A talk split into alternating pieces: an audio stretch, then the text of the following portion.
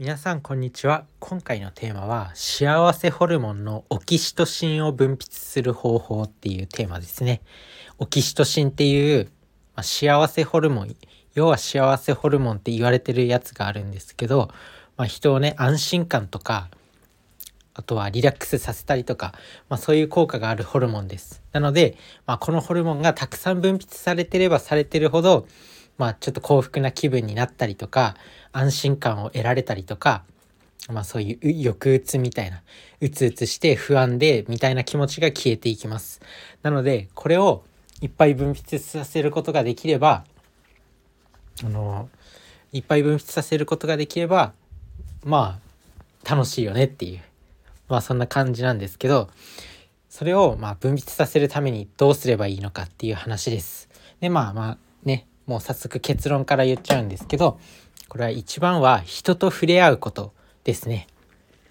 だからハグしたりとか本当にそういうボディタッチとかそういうコミュニケーションがこのオキシトシンっていう幸せホルモンを分泌する時にあの非常に重要になってきます。で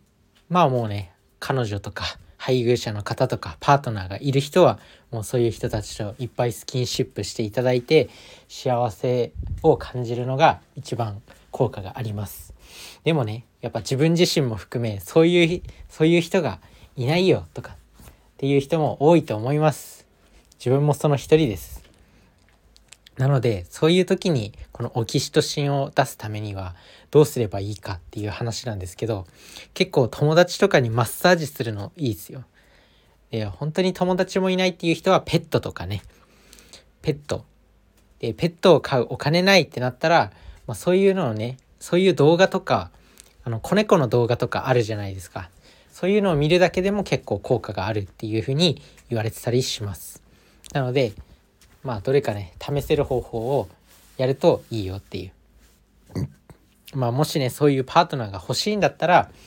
まあある程度は努力自分で必要だと思います。好きな人にちゃんと好きって伝えるとか自分自身ができてないのに何言ってんだよって思うかもしれないんですけどやっぱ好きな人にはちゃんと思いを伝えて、まあ、彼女彼女彼氏になってくれませんか？彼女になってくれませんか？とかそういうのをちゃんとね告白するっていうのが重要だと思います。あとは、まあ、それができないんだったら、まあ、友達、まあ、友達になってくれませんかとか自分でこう友達を作りに行くとか、まあ、会社の同僚とかね結構毎日会ってれば割と仲良くはなると思うんですよ。人ってやっぱ200時間ぐらい同じ空間にいるとなんか勝手にもうなんか仲良くなるみたいなんですよね。そういうのが心理学的にあるみたいです。なんでまあそういった気の気の知れた仲間とマッサージし合うとかね。マッサージは別にそんなね下心も別にないですよね。普通にマッサージして疲れと疲れ疲れてるとこないとか言って。でそういうそういう触れ合いっていうのがやっぱりそのオキシトシンを分泌させるためには非常に重要になってくる。でオキシトシンが分泌されるとぱり自分自身にねこう安心感というのが生まれるんでなのでこのこのホルモンを分泌していくと非常にいい。あとは結構ねこのホルモンってやっぱお母さんとかはすごい分泌されるんですよ。やっぱ赤ちゃんと触れ合うからね妊婦さんとか何て言うんだろう子供産んだばっかりのお母さんとかは結構こういうのが分泌されてます。なのであとはね子供がいる方は是非ね子供がいる方は是非あのいっぱいハグしてあげあげるとそのその子がすごくその安心感で包まれると思うんでやっぱ子供ってやっぱ大人がいないといろいろ怖いんですよ。